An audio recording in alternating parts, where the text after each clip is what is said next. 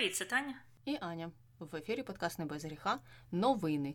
Починаємо сьогодні з теми допомоги Україні. Після довгих страждань і багатоденних переговорів Сенат на кінець-то прийняв законопроект допомоги партнерам, серед яких є і Україна.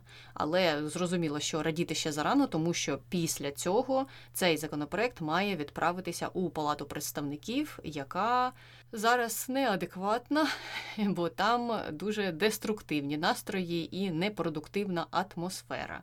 І спікер Майк Джонсон, як і очікувалося, вже зробив таку індикацію, що він не буде виставляти цей законопроект на голосування, а не буде він виставляти його на голосування, тому що він знає, що за нього проголосує переважна більшість парламентарів. І саме через це він це не хоче робити. Ну а про те, чому він це не хоче робити, можна говорити багато, але це все будуть конспірології, бо його зв'язки з Росією ще на офіційному рівні не були доведені. Хоча ми знаємо, що в нього були російські донори колись перед виборами. Але ну це таке конспірології. Тому поки що до справ, до фактів він це пояснює тим, що звичайно ж проблеми є на кордоні, на південному кордоні США, і їх треба вирішити зараз. Це першочергова проблема. А Сенат не хоче цим займатися, тому Палата представників не буде голосувати за той законопроект, який Сенат їм прислав без е, включення у цей законопроект фінансування безпеки на південному кордоні. Про це ми вже говорили минулого разу. Це замкнене коло. Республіканці не можуть визначитися, чи хочуть вони самі за нього голосувати, чи ні. Тобто, це внутрішня проблема їх партії.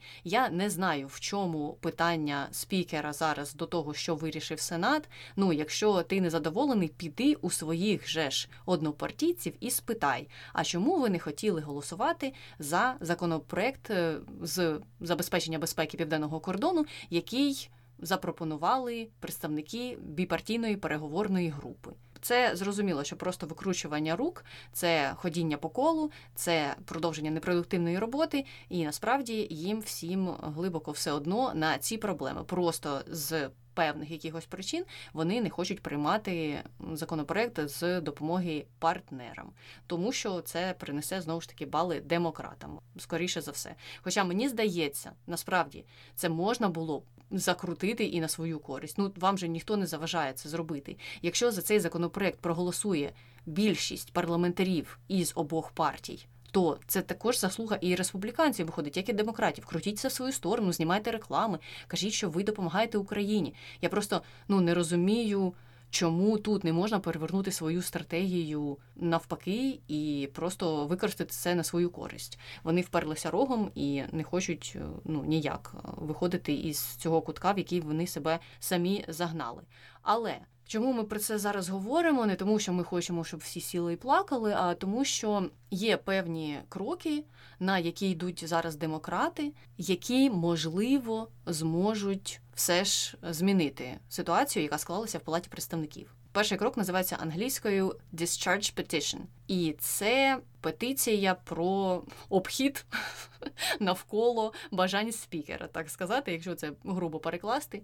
Тобто спікер Палати представників вирішує, які питання будуть ставитися на порядок денний. І от він саме не хоче ставити на порядок денний голосування за допомогу Україні, тому що він знає, що за цю допомогу проголосують, бо попередні рази за неї голосували більш ніж 300 представників Палати представників. Ну так от, оцей обхідний шлях полягає в тому, що якщо група політиків із Палати представників, яка налічуватиме 218 чоловік, дасть сигнал про те, що вони погоджуються проголосувати за цей законопроект. Це означатиме, що вони можуть обійти бажання спікера виставляти чи не виставляти щось на порядок денний. І демократи натякнули, що вони будуть докладати усіх зусиль, щоб перетягнути на свою сторону декілька республіканців і використати саме оце право обійти бажання спікера. Там є декілька республіканців, які готові ну так гучно підтримати це все, але невідомо поки що чи зможуть вони перетягнути стільки, щоб їх всього було 218. на даний момент була інформація про 213 людей, якщо я не помиляюся, тому там буквально 5 людей треба ще дозбирати, але переговори ведуться. Ну і зрозуміло, що багато республіканців, якби спікер виставив цей законопроект на порядок денний, вони б голосували за це, тому що це зробив представник з їхньої партії.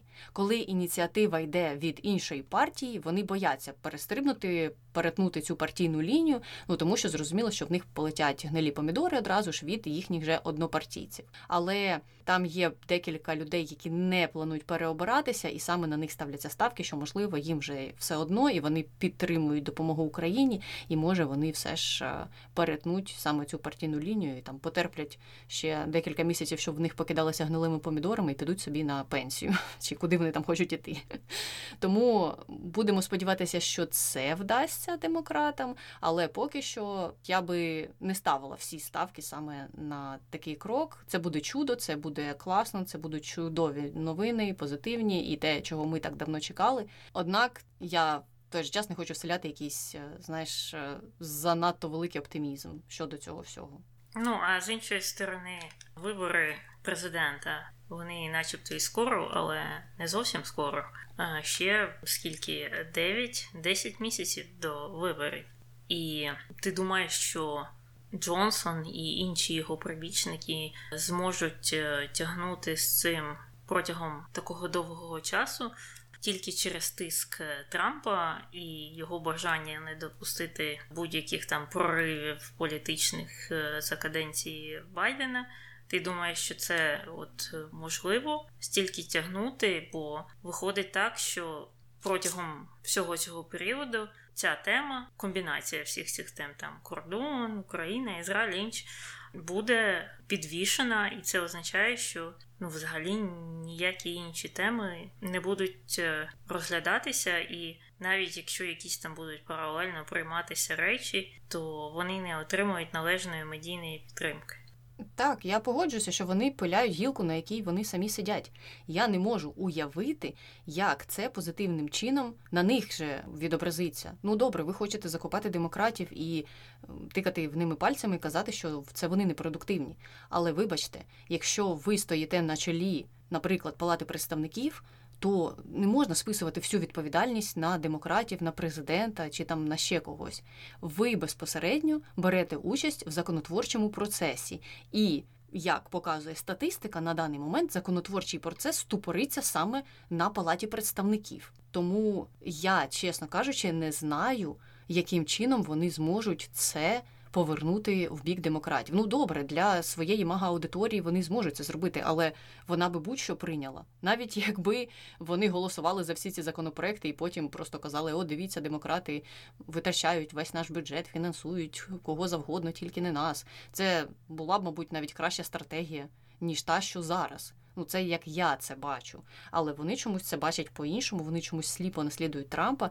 І, до речі, нещодавно пройшли вибори у тому окрузі, де колись вибрали Джорджа Сантоса.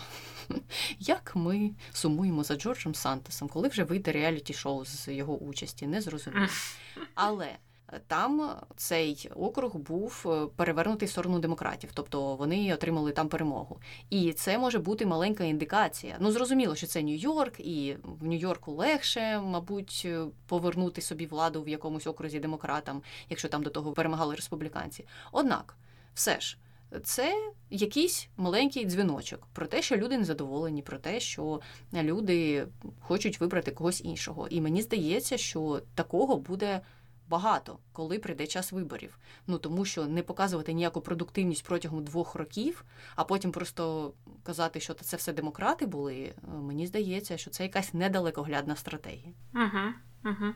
Ну і на цьому моменті можна. Переходити до іншої новини, яка прозвучала достатньо гучно, це те, що Трамп на одному з своїх ралі, на одній з своїх акцій заявив, що він буде закликати Росію нападати на країни НАТО, і він буде закликати це робити, тому що.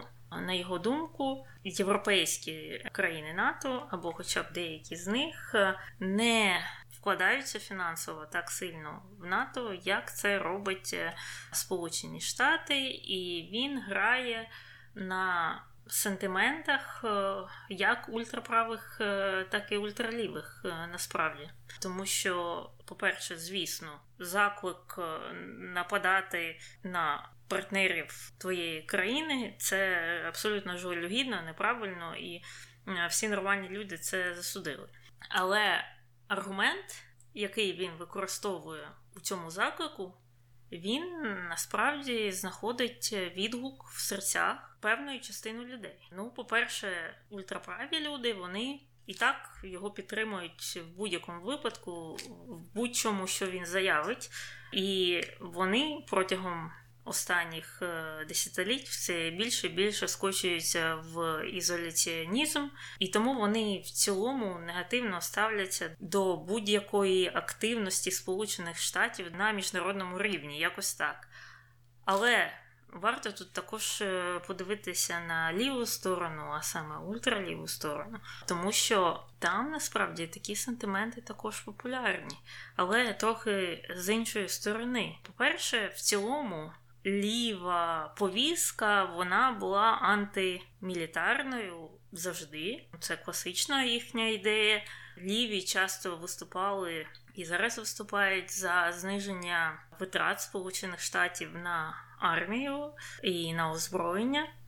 І вони вважають, що ті гроші, які використовуються на ці потреби, або хоча б частина з них їх можна перекинути на інші якісь е, сфери, наприклад, соціальні сфери, за які вони постійно топлять. Але до цього ще додається те, що і я цей сентимент е, чула від декількох людей, не чула, а зустрічала в інтернеті що от е, ми, Сполучені Штати, ми оце витрачаємо мільярди трильйони грошей на озброєння, на підтримку армії. Ми вкладаємо. Багато грошей в НАТО, ми тягнемо на собі НАТО. А в Європі європейські країни або, хоча б велика частина з них, вони сидять на нашій шиї і покладаються на нас в плані оборони і в той же час мають безліч соціальних привілеїв. Вони мають в багатьох країнах безкоштовну освіту вищу, безкоштовну охорону здоров'я, е, різні там соціальні програми, кращі пенсії і взагалі багато багато багато чого, що американці здебільшого не мають. І ці люди вважають, що Сполучені Штати фактично субсидіюють європейські країни, що дозволяє цим європейським країнам витрачати свої бюджетні кошти більше на от якраз е, ці проекти соціальні, соціально-економічні, і економити гроші на озброєнні, коли в той же час в Сполучених Штатах отака от проблема зубожіння, нерівність, е, все дорого і. В цих сферах нічого не покращується, а бюджетне озброєння продовжує зростати, і вони вважають це несправедливим. Так що я до чого веду, що він, Трамп, в сенсі, в якому сенсі знає, на які кнопки треба тиснути, і з однієї сторони ці заяви звучать дико. Але з іншої сторони, для пересічної людини з певного прошарку населення вони можуть здаватися нормальними, прийнятними і в деякому плані виправданими через те, що вони відчувають несправедливість щодо розподілу грошей в цій країні і взагалі на міжнародному ринку. Угу. Але вони просто не дивляться на перспективу і не думають про те, що можливо це інвестиції в їхню ж безпеку в деякій мірі або у великій мірі. І що те, що Америка вкладає в НАТО, насправді допомагає не посилати в певні моменти кудись своїх людей або більші гроші, наприклад, платити для своєї ж безпеки. Я вже не кажу про те, що те, що говорив Трамп, взагалі не має сенсу, тому що всі країни вкладаються, і там є визначений відсоток від ВВП кожної з країн. Так, є випадки, коли країни менше сплачують, але є і випадки, коли країни набагато більше сплачують від свого ВВП. В залежності від того, де ця країна розташована стратегічно. Там мені здається, що Польща більше платить, наприклад. Uh-huh. Ну і uh-huh. тут також в різні часи можуть різні країни платити по-різному. Коротше кажучи, мені здається, що ця промова була спрямована на те, щоб Європа. Вкотре прокинулася і почала щось робити всередині якісь свої ініціативи, можливо, без урахування Сполучених Штатів, так, про всяк випадок. Але я не знаю, чи це для них також стане важливим індикатором. Для мене це б стало якимось дзвіночком про те, що треба щось робити і не сподіватися завжди на штати. Це також і було натяком на те, як буде проходити канденція Трампа, і на що нам, наприклад, сподіватися, як українцям. І знову ж повертаємося до першої теми, чому в палаті представників не хочуть приймати закон про допомогу Україні. Це все пов'язано. Так само, як і, до речі, пов'язано це все з ще однією новиною про те, що голова комітету з розвідки в палаті представників повідомив про серйозну загрозу національній безпеці і щодо цієї загрози, щодо цього питання, відбуватиметься нарада за участі лідерів країни. Тобто там буде і спікер, і представник більшості в сенаті, і представники меншості, ряд. Високих політиків, високопосадовців буде ознайомлений із тим, що ж там за небезпека, що ж там за серйозна загроза національній безпеці виникла. Однак вже декілька новинних джерел повідомили про те, що це все дуже чутлива тема, і що ця тема пов'язана із Росією і з можливою дестабілізацією, яка там планується, чи зараз проводяться якісь роботи із російської сторони щодо того, щоб дестабілізувати ситуацію у США той же час всі політики сказали, що треба залишатися спокійними, запевнили, що все буде добре.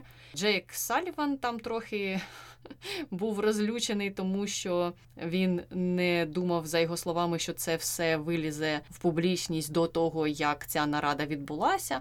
Але з іншого боку, моя конспірологія особиста полягає в тому, що можливо це також було зроблено спеціально для того, щоб все ж дотиснути певних членів Палати представників, щоб вони голосували за допомогу Україні. Не знаю наскільки я натягую цю історію на те, що можливо не відбувається, але мені здається, що все ж це пов'язано. Ну і так само можливо, це може бути пов'язано із заявами Трампа щодо того, що треба ж дружити з Росією, і що все одно, що вона там робить в Європі. Може, це також спрямовано на те, щоб люди були більш занепокоєні щодо того, що ця країна може зробити, як може негативно вплинути на США, навіть якщо вони не є безпосередніми сусідами територіально.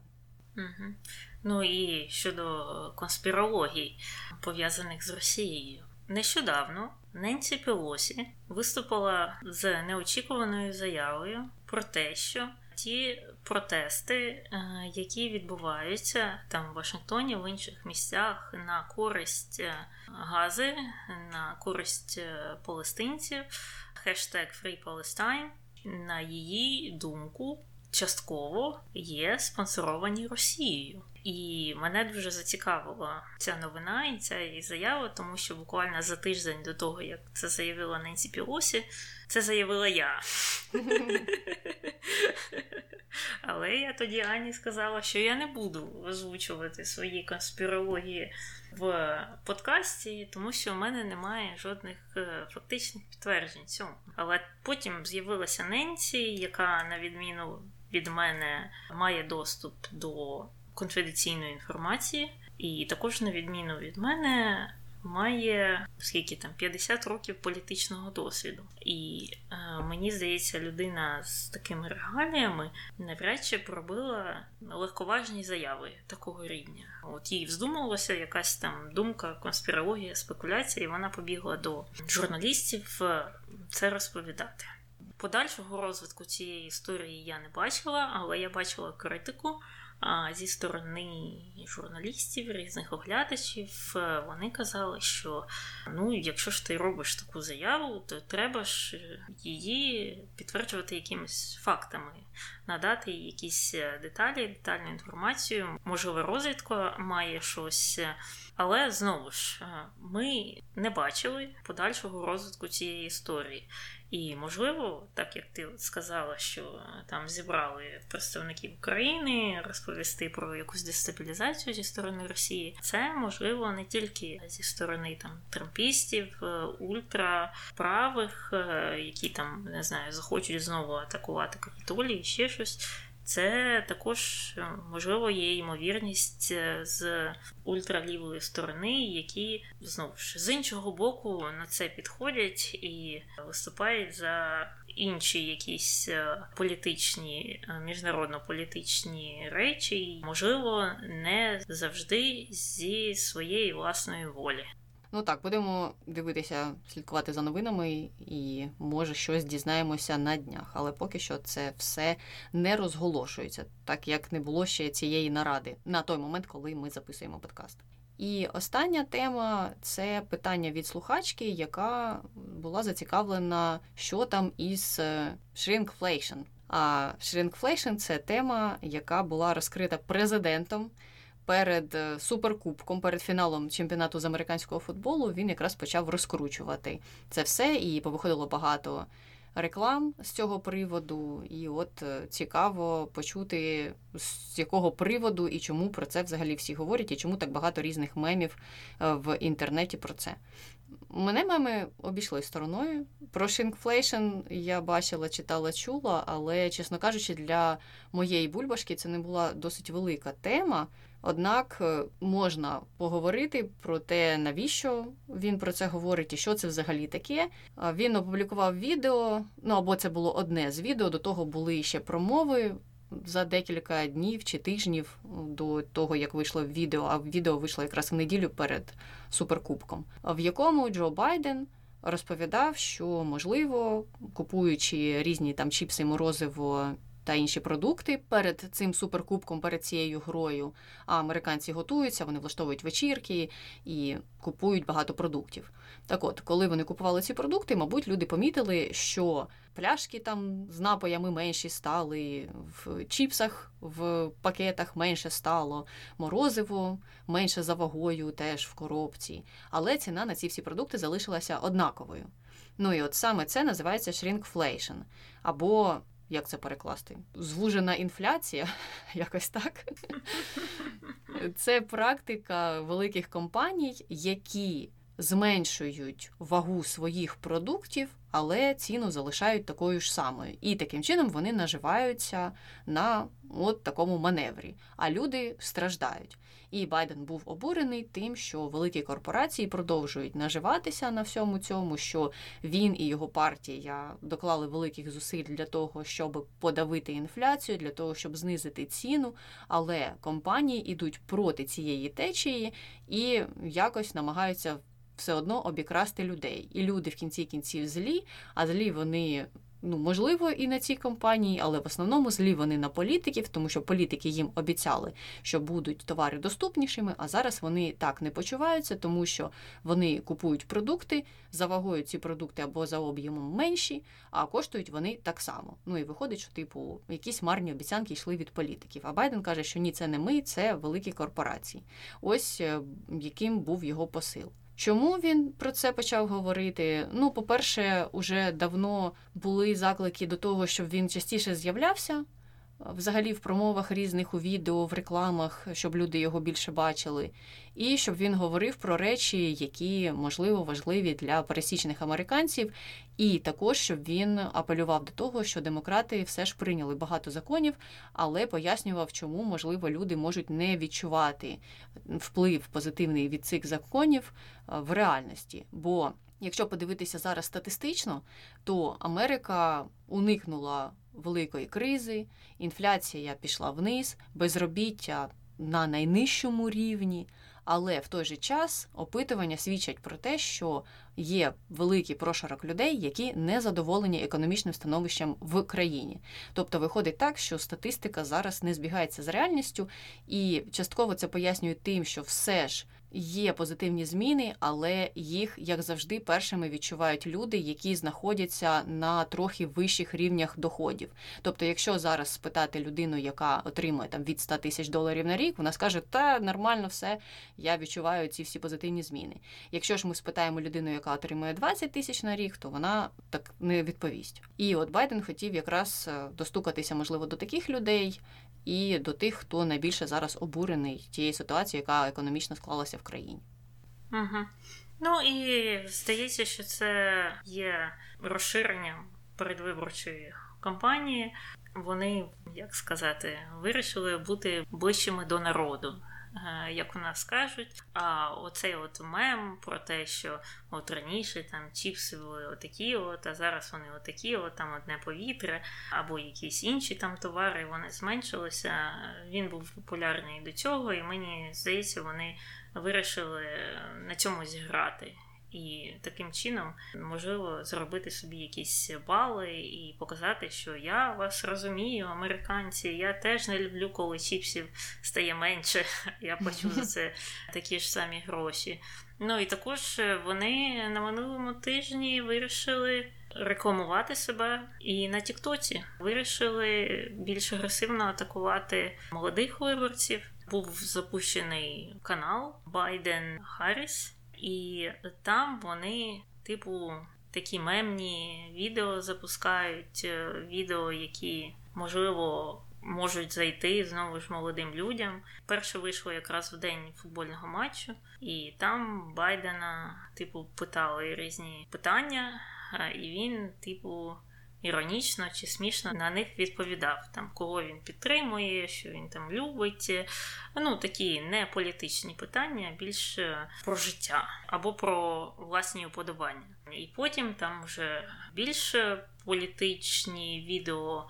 Виходили, наприклад, Байден їздив в гості до якогось там вчителя, Північній Кароліні, їв з ним вдома фастфуд місцевого розливу, і приїхав він до нього, тому що цей вчитель е, якраз підпав під його програму скасування боргів за кредити на навчання, і йому там списали цей кредит.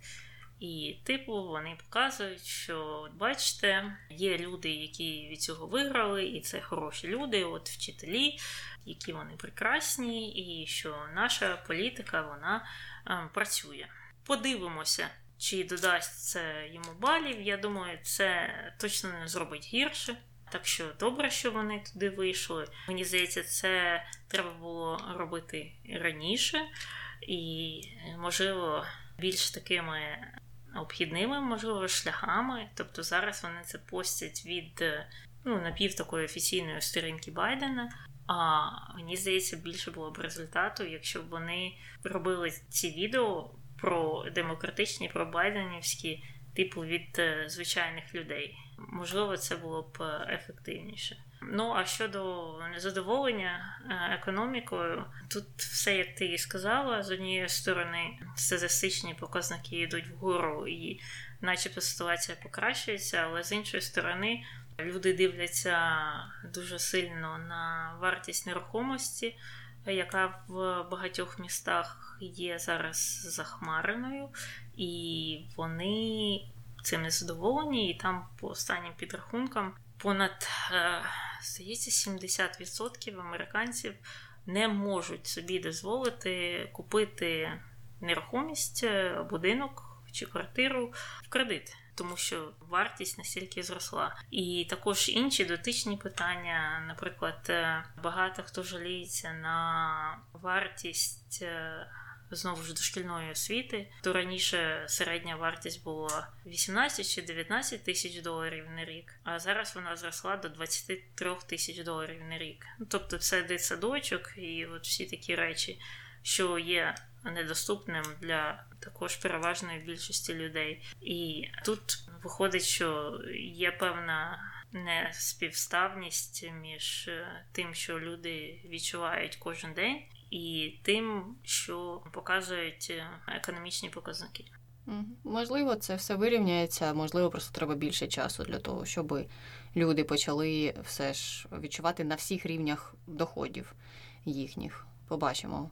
За цим теж треба слідкувати. Ну, зрозуміло, що за там один рік чи два роки так швидко все не змінюється з ніг на голову. Але те, що ситуація із ринком нерухомості складна, це дійсно так. Ну і садочки це завжди болісна тема. Вона була такою протягом багатьох років. Ми вже про це згадували, мені здається, не в одному подкасті. І, до речі, останні 5 копійок про TikTok. Я слухала інтерв'ю керівників політичної кампанії Байдена, я теж про це вже трохи згадувала, і вони там говорили про TikTok, їх там питали, чого ви не виходите на TikTok, і вони якось завуальовано тоді відповіли. І це було якраз перед тим, як е, вони вийшли фактично на TikTok. І вони казали, що вони опосередковано також будуть це робити, як ти і зауважувала. Тобто, це все заплановано, це все в їхній програмі. І я теж погоджуюся, що якщо якісь інфлюенсери або навіть не інфлюенсери, якісь мікроінфлюенсери будуть говорити частіше тези, які просуває Байден, то це буде виглядати більш натурально і переконувати багатьох людей. А щодо того, чи треба їм було раніше чи не раніше виходити, ну зрозуміло, що завжди класно, якби раніше, але я так думаю, з іншого боку, що у молоді увага зараз коротка, дуже їй вистачає на 10-15 секунд. Тому яка різниця, коли вони вийшли на TikTok? Головне, що вони там будуть на момент виборів за два тижні до виборів, знаєш, і тоді, можливо, люди будуть найбільше уваги приділяти цьому питанню. Ну і на цих новинах, я думаю, можна закінчувати цей випуск. З вами була Таня і Аня. Слава Україні! Героям слава!